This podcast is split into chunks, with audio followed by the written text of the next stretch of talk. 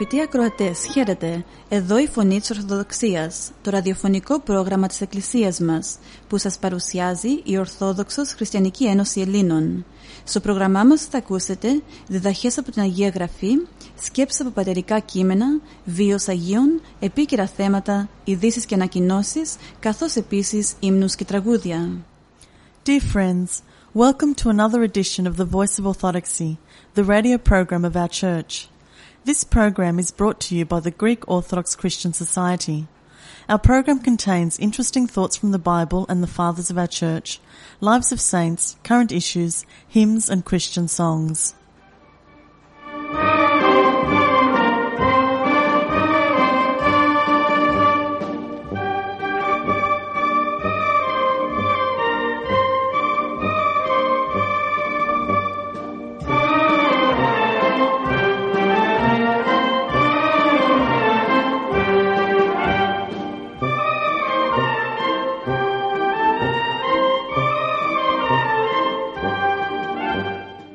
Σήμερα θα μας μιλήσει ο ιατρός κύριος Ιωάννης Ψαρομάτης, πρόεδρος της Ορθόδοξης Χριστιανικής Ένωσης, για το κατά Λουκά Αγίου Ευαγγελίου το ανάγνωσμα κεφάλαιο 6, στίχη 31 έως 36.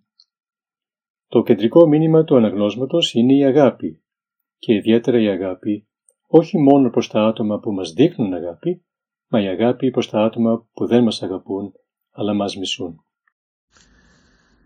Στο Ευαγγέλιο αυτής της Κυριακής θα ακούσουμε τον Χριστό να λέει «Καθώς θέλετε ή να ποιώσουν ημίν οι άνθρωποι και εμείς ποιείτε αυτής ομοίως». Δηλαδή, όπως θέλετε να φέρονται σε εσάς οι άνθρωποι, έτσι να φέρεστε κι εσείς σε αυτούς. Στην Παλαιά Διαθήκη, ο άγραφος νόμος της δικαιοσύνης ήταν γνωστός με την αρνητική του διατύπωση. Έλεγε «Όσοι μισείς εταίρο μη ποιήσεις αυτό που εσύ το μισείς μην το κάνεις στον άλλον. Ο Κύριος χρησιμοποιεί στη διδασκαλία του τη θετική στάση του ανθρώπου σαν πρώτο σκαλοπάτι της πνευματικής κλίμακας, της σκάλας που καλείται σιγά σιγά να ανεβεί. Ο άνθρωπος δεν πρέπει να αποφεύγει στη διαγωγή του μόνο το κακό αλλά να πράττει και το αγαθό. Δηλαδή αυτό που επιθυμεί να του προσφέρουν οι άλλοι άνθρωποι. Αν θέλεις και φυσικά θέλεις να σου κάνουν οι άλλοι καλό, τότε εσύ πρώτος να τους το προσφέρεις. Είναι το περίσευμα της δικαιοσύνης που ο Κύριος τονίζει στην επί του όρους ομιλία του απέναντι στην τυπική και νομική δικαιοσύνη των γραμματέων και φαρισαίων. Πολλοί είπαν πως αυτός είναι ο χρυσούς κανόν, ο χρυσός κανόνας για την ομαλή κοινωνική ζωή των ανθρώπων. Πρέπει όμως να τονίσουμε ότι εδώ δεν πρόκειται για μια εξωτερική ή τυπική συμπεριφορά. Υπάρχουν άνθρωποι που δείχνουν μια καλή συμπεριφορά, ευγένεια, καλοσύνη, τιμιότητα, ειλικρίνεια και τέτοια. Αλλά μέσα τους δεν αισθάνονται αγάπη και συμπάθεια για τον συνάνθρωπο. Ο χριστιανός δεν μπορεί να κάνει κάτι τέτοιο που δεν το αποδέχεται εσωτερικά. Η αγάπη του Χριστού είναι το έσχατο κίνητρο για κάθε πράξη μας προς τον συνάνθρωπο. Για να ζητώ από τον συνάνθρωπό μου καλοσύνη και αγαθότητα, αυτό σημαίνει ότι βλέπω τον άνθρωπο στο βάθος της ύπαρξής του. Εδώ ακριβώς αποκαλύπτεται ότι ο καθένας μας μέσα βαθιά στην καρδιά μας είναι εικόνα του Θεού. Αυτό σημαίνει ότι ο άνθρωπος μπορεί να συμπεριφερθεί σωστά όχι γιατί στηρίζεται στις δικές του δυνάμεις και ικανότητες αλλά γιατί έχει συγγένεια με το Θεό. Από αυτή την αλήθεια της υπάρξεώς μας δεν εξαιρείται κανένας έστω κι αν η αμαρτία και η αχριότητα μας κυριεύει.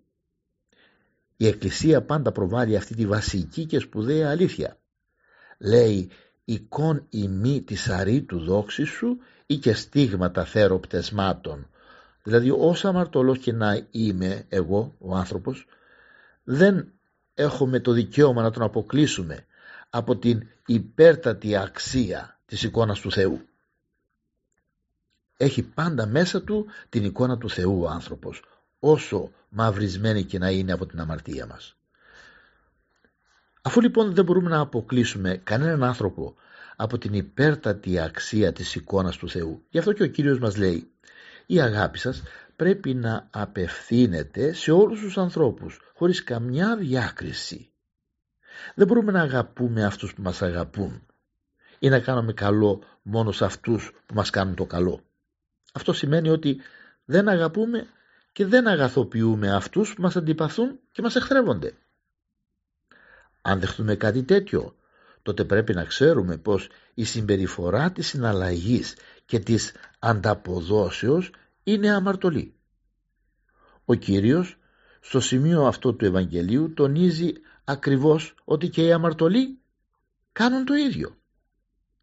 Δεν μετράει εδώ η καλοσύνη και η συμπάθεια που δείχνουμε σε έναν καλό άνθρωπο. Εκείνο που καταδικάζεται και απορρίπτεται είναι η διάκριση και ο χωρισμός που κάνουμε ανάμεσα σε καλούς και κακούς ανθρώπους. Όταν χωρίζουμε τους ανθρώπους σημαίνει ότι σε αυτούς που τους θεωρούμε κακούς εύκολα αρνούμεθα το δώρο της θεϊκής εικόνας. Σε μια τέτοια κρίση αντικαθιστούμε το Θεό.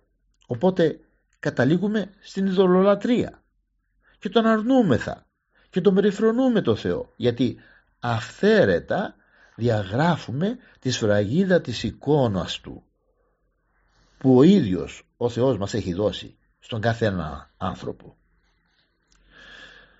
Αγαπητοί αδελφοί, ο Κύριος μας προβάλλει την αγάπη και την αγαθότητα του Θεού που φανερώνει την πατρότητά Του. Ο Θεός στην αγάπη Του δέχεται όλους τους ανθρώπους ανεξάρτητα από την ηθική και πνευματική τους κατάσταση. Ο Θεός είναι πατέρας όλων των ανθρώπων. Το ότι αυτό δεν το καταλαβαίνουν και δεν το βλέπουν όλοι δεν σημαίνει πως ο Θεός πάβει να είναι πατέρας τους. Η αγάπη του Θεού φανερώνεται στο πρόσωπο του Θεανθρώπου Κυρίου. Τι είπε ο Κύριος, εγώ ήλθον εις τον κόσμο, επαναλαμβάνομαι, ή να ζωήν έχωση και περισσόν έχωση. Όχι απλώς να έχουν ζωή, αλλά και κάτι παραπάνω. Αλίμονο, η αμαρτία φυλακίζει την αγάπη του Θεού στα όρια του εγώ. Όταν λοιπόν ο άνθρωπος μας εχθρεύεται φανερώνει ότι πρώτον έχει αναποδογυρίσει την αγάπη του Θεού. Δεύτερον ότι έχει κλειστεί στα στενά όρια του εγωισμού του, του ατομισμού του. Και τρίτον αγωνίζεται από εκείνη τη θέση να επιβάλλει και να εξασφαλίσει την εγωιστική προβολή του και το κάνει με έναν τρόπο εγωιστικό βέβαια που δεν αφήνει τους άλλους να τον πλησιάσουν. Ο Κύριος μας καλεί να βοηθήσουμε αυτόν που μας εχθρεύεται, αυτόν που τον λέμε εχθρό μας, για να ξεπεράσει το αδιέξοδό του. Γι' αυτό και θέτει το πρόσωπο του εχθρού στο κέντρο της θεϊκής αγάπης. Ο Χριστός με το σταυρικό του θάνατο και την Ανάστασή του κατακρίνει, κατακαίει, εξαφανίζει ολοκληρωτικά την αμαρτία μας στο καμίνι της Θείας Φιλανθρωπίας. Ο Θεός, ο Χριστός μας, πάνω στο σταυρό Του, μας αποκαλύπτει ότι Του είμαστε πιο πολύτιμοι και από τον εαυτό Του. Όταν εμείς τον σταυρώνουμε και εκείνος μας αγκαλιάζει και μας έχει στην καρδιά Του, αυτό σημαίνει ότι ένας νέος τρόπος ζωής έχει εισέλθει, έχει μπει μέσα στον κόσμο μας που είναι ο κόσμος της αμαρτίας. Ο Κύριος μας αποκαλύπτει ότι η αγάπη μας στον εχθρό μας κάνει αληθινούς και σωστούς ανθρώπους όσο παράδοξο και να ακούγεται αυτό.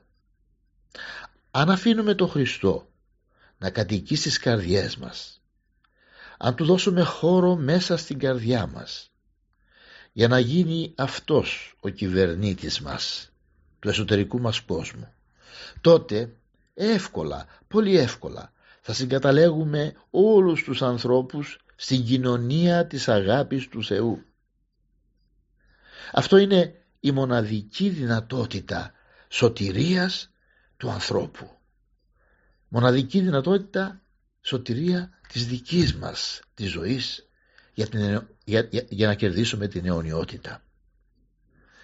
Αυτή η δυνατότητα της σωτηρίας μας αρχίζει από τούτη τη ζωή μέσα από τη ζωή της Εκκλησίας μας μέσα από τα αγιαστικά μυστήρια της Εκκλησίας μας ιδιαίτερα αυτός της, αυτό της μετανοίας και της Ιεράς Εξομολογήσεως.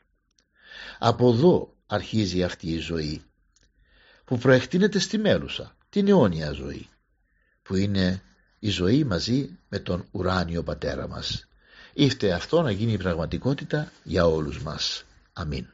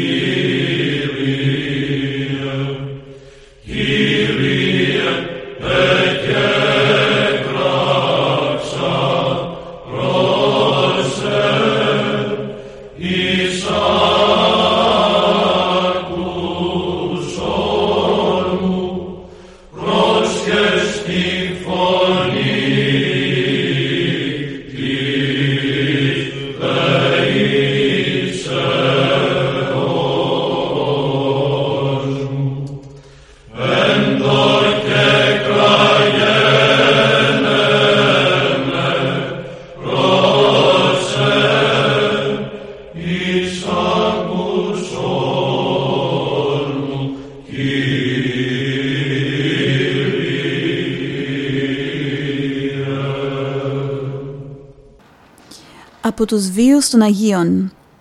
Την 1η Οκτωβρίου η Εκκλησία μας τιμά την μνήμη του Οσίου Ρωμανού του Μελωδού. Στο πρόγραμμά μας σήμερα θα αφαιρώσουμε μερικές σκέψεις από τη ζωή του. Ο Γερμανός Κρουμβάχερ πλέκει άξιο το εγκόμιο του Ρωμανού. Η κριτική λέει ανακήρυξε τον Ρωμανό σαν τον μεγαλύτερο ποιητή του Βυζαντινού αιώνα, αληθινό πίνδαρο αυτού κατήχε ανεξάντλητο πλούτο ιδεών, ανυπέρβλητη πλαστικότητα φράσεως, μεστή και δυνατή γλώσσα, θησαυρό αρμονίας ποικίλων και καλλιτεχνικών ρυθμών. Δυστυχώς, οι βιογραφικές πληροφορίες για τον Ρωμανό είναι λιγοστές. Έζησε τον 6ο αιώνα μετά Χριστού, αιώνα επί βασιλέων Αναστασίου του πρώτου, και άλλοι λένε τον 8ο αιώνα επί Αναστασίου του δεύτερου. Στην αρχή ήταν διάκονος στην εκκλησία της Βηρητού. Από εκεί πήγε στην Κωνσταντινούπολη, όπου διέμενε στα κελιά του ναού της Θεοτόκου, που έκτισε κάποιος ευσεβής χριστιανός ονόματι Κύρος. Σύμφωνα με κάποια διήγηση, ο Ρωμανός είχε μέτρια μόρφωση και το ποιητικό του τάλαντο ήταν άγνωστο ακόμα και σε αυτόν τον ίδιο. Παρακολουθούσε όμως τακτικά τις κατανυχτικές ολονυχτίες του ναό της Παναγίας των Βλαχερνών. Σε μία από αυτές λοιπόν, γιορτή των Χριστουγέννων, η ψυχή του γέμισε τόση θερμή και ισχυρή κατάνοιξη, ώστε όταν γύρισε στο κελί του, είδε σε όνειρο την Θεοτόκο να του δίνει ένα τόμο χαρτί για να τον φάει. Ο Ρωμανός ξύπνησε και γεμάτος θεία έπνευση συνέθεσε την αθάνατη οδή στη γέννηση του Χριστού. Η Παρθένος σήμερον των υπερούσιων τίκτη. Από τη στιγμή εκείνη η ποιητική αυτή επιφύτηση παρέμεινε διαρκής και πλούσια στη φαντασία και την καρδιά του Ρωμανού, που αναδείχτηκε ο γονιμότερος και εξοχότερος των μελωδών της Εκκλησίας.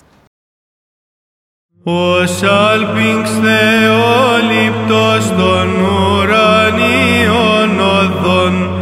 εν Θεός εφέδρινας την Εκκλησία Χριστού της Θήσου ασμασί σίγαρ της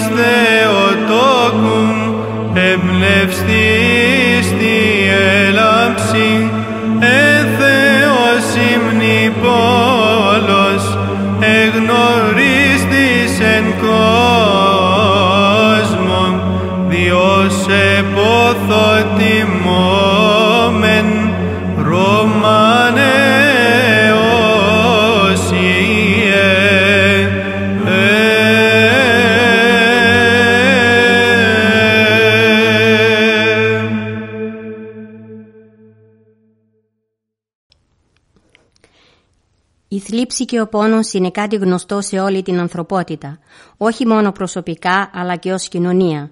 Ο κάθε άνθρωπος έχει τον πόνο του, τον σταυρό του, αλλά και καθημερινά ακούμε θλιβερά νέα. Ας ακούσουμε τα παρήγορα λόγια του Αγίου Δημητρίου του Ροστόφ γύρω από αυτό το επίκαιρο θέμα. Τις δοκιμασίες και τις θλίψεις που έρχονται και παρέρχονται και ξεχνιούνται, μην τις αντιμετωπίζεις με άλογη απελπισία. Ο χρόνος φέρνει τη λύθη και η λύθη την παρηγοριά και τη θεραπεία κάθε κακού. Όλα είναι περαστικά και φευγαλαία, η ευτυχία και η δυστυχία, η χαρά και η λύπη, η ειδονή και ο πόνος, η ζωή και ο θάνατος. Τα μόνα μόνιμα και αμετάβλητα είναι η αιώνια ζωή και η αιώνια κόλασης. Αυτό μην το ξεχνάς ποτέ. Ακόμη και αν αμάρτησες τόσο όσο κανείς άλλος άνθρωπος πάνω στη γη, πάλι μην απελπίζεσαι. Δεν υπάρχει αμάρτημα ικανό να νικήσει την εσπλαχνία του Θεού. Όλα τα αμαρτήματα όλων των ανθρώπων μαζί δεν μπορούν να συγκριθούν με την άβυσο του Θείου Ελέους. Η εσπλαχνία του Θεού μας σώζει δωρεάν. Όσο αμαρτωλός και αν είσαι, στρέψε το βλέμμα σου στον Κύριον, τον διημάς τους ανθρώπους και δια την μετέραν σωτηρίαν κατερθόντα εκ των ουρανών και θα σωθείς κι εσύ όπως σώθηκαν χιλιάδες αμαρτωλών μέσα στους αιώνες. Μόνος σταμάτησε την αμαρτία, μετανόησε βαθιά και ειλικρινά, εξομολογήσου στον πνευματικό και ξεκίνα μια νέα εν Χριστώ ζωή. Όσες θλίψεις υπομείνεις με ευγνωμοσύνη και δοξολογία προς τον Θεό, που κατεργάζεται με αυτόν τον τρόπο την ψυχή σου, τόσες άρρητες παρηγορίες θα λάβεις από Αυτόν, καθώς βεβαιώνει και ο προφήτης. Κύριε, κατά το πλήθος των οδυνών μου εν την καρδία μου, οι παρακλήσεις σου έφραναν την ψυχή μου. Ψαλμός 93-19 Πολλές εθλίψεις των δικαίων και εκ πασών αυτών ρίσεται αυτούς ο Κύριος. Ψαλμός 33-20 Απορείς, γιατί οι δίκαιοι ζουν συνήθως μέσα σε θλίψεις και δοκιμασίες, ενώ οι αμαρτωλοί και άδικοι μέσα στην άνεση, τον πλούτο, τη δόξα, την ευμάρεια; Μη θαυμάζεις, ον γάρ αγαπά Κύριος παιδεύει, μα στη γη δε πάντα ιών ον παραδέχεται. Παριμίες 3.12 Όχι βέβαια για τιμωρία, αλλά εις νουθέντησιν μα στη γη Κύριος τους εγγίζοντας αυτό. Ιουδίθ 8.27 Δυστυχείς και θλίβεσαι και πειράζεσαι, Χαίρε γιατί ο Κύριος ασχολείται μαζί σου, είναι δίπλα σου. Ευτυχής και πλουτής και δοξάζεσαι, πρόσεξε μήπως απομακρυνθείς από τον Κύριο και μείνεις μόνος σου, πλούσιος σε επίγεια αλλά φτωχός σε ουράνια αγαθά. Φτωχός στη ζωή, φτωχός και στον θάνατο. Μη φοβού όταν πλουτίσει άνθρωπος ή όταν πληθυνθεί η δόξα του οίκου αυτού ότι ούκ εν το αποθνείς και αυτόν λείψετε τα πάντα, ουδέ συγκαταβήσετε αυτό η δόξα αυτού. Ψαλμούς 48, 17 με 19.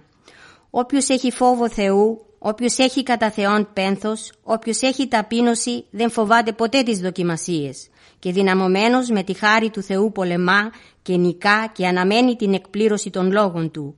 Ο νικών έστε αυτό ταύτα και έσωμε αυτό Θεός και αυτός έστε μη Υιός.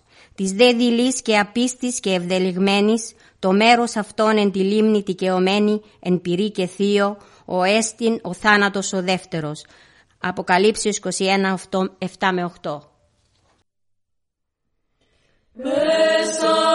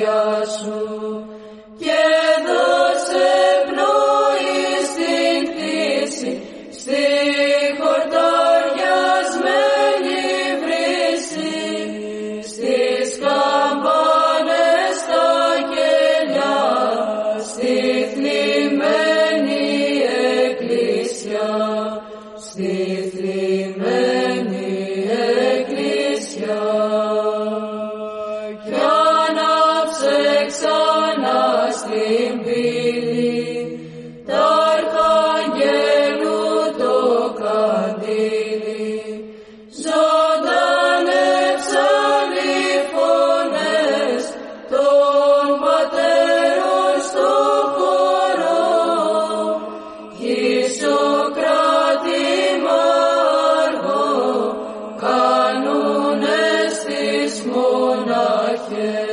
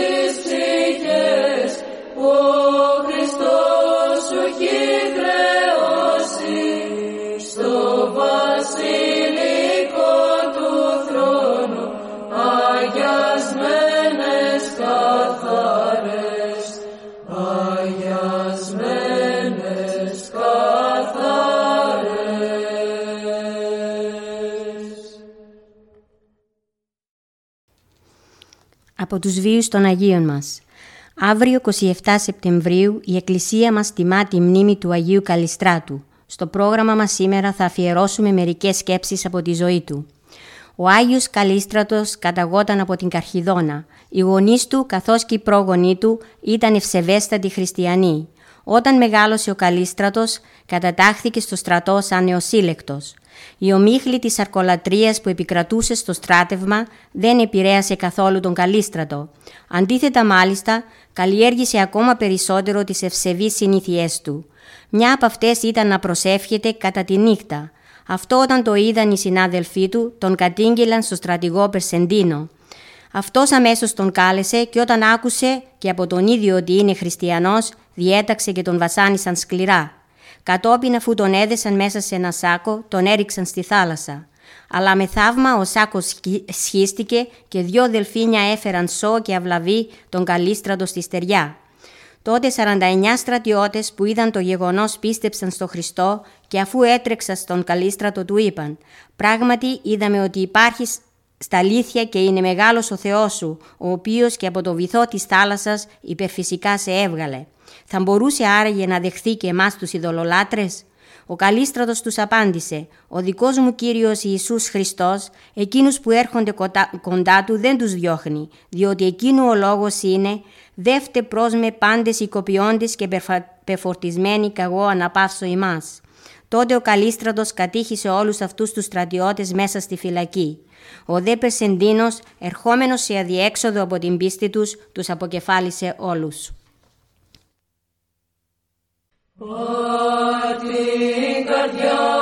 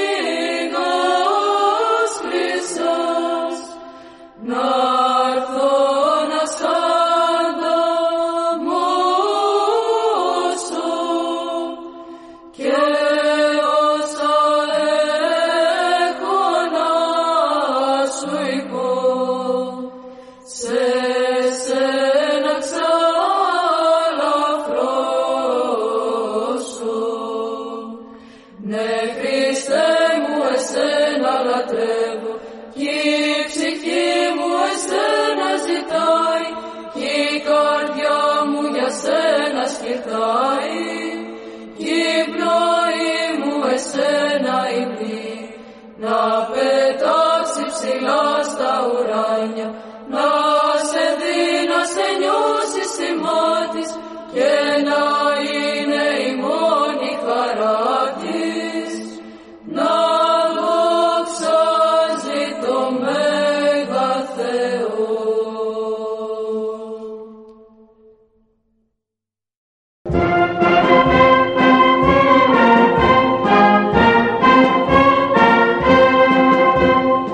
εδώ τελειώνει άλλο ένα πρόγραμμά μας.